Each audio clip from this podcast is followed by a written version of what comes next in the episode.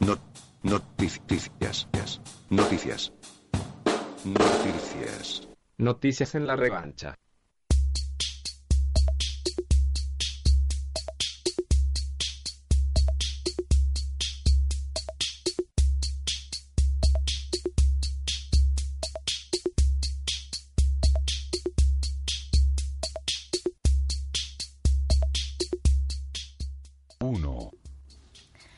Francia apoyará a Argentina en el juicio contra los fondos buitre. En tanto, el FMI se alineó con la postura de Washington de no defender al país en esa causa. El mes pasado, el gobierno argentino había apelado ante la Corte Suprema de Estados Unidos los fallos desfavorables al pago de la deuda en default.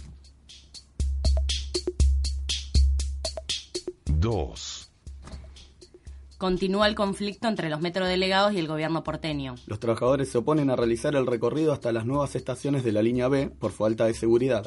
Además, plantean que con la extensión del viaje se les reduce arbitrariamente el tiempo de descanso. La línea H está paralizada por esta razón y la B presente irregul- irregularidades en el servicio. El jefe de gobierno, Mauricio Macri, amenazó con descontarle del sueldo el tiempo no trabajado. 3. El conductor del tren que descarriló en España fue imputado por imprudencia. Mientras tanto, el lunes se realizó un multitudinario funeral por las 79 víctimas fatales. Además, se registró otro choque de trenes en Suiza. Tras el impacto frontal entre las dos formaciones, murió una persona y 40 resultaron heridas. Cuatro de ellas se encuentran en grave estado. La última. El gobierno de la ciudad descontó elevadas cifras de los salarios de médicos porteños. El macrismo dice que se debe a errores en liquidaciones anteriores. La medida afecta a 15.000 trabajadores de la salud pública. Los profesionales médicos y no médicos analizan iniciar un reclamo ante el gobierno de Macri y dentro de sus organizaciones gremiales. Jorge Seltzer, legislador porteño y presidente de la Comisión de Salud de la legislatura de la ciudad.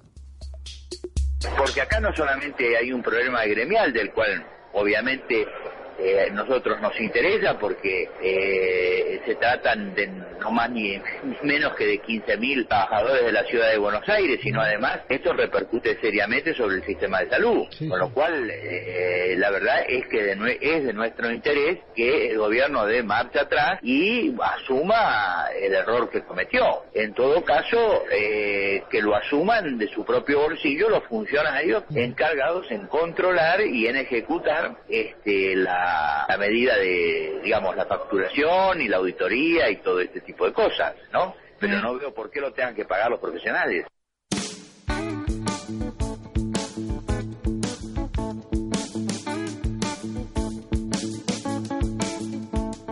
Comprándolo todo, Ortega y Gasset,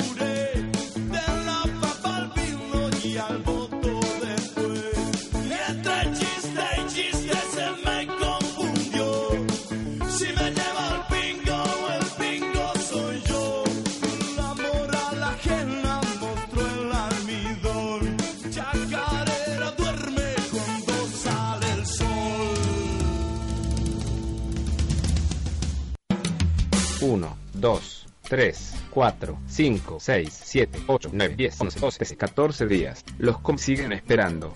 Ya van a tener su revancha.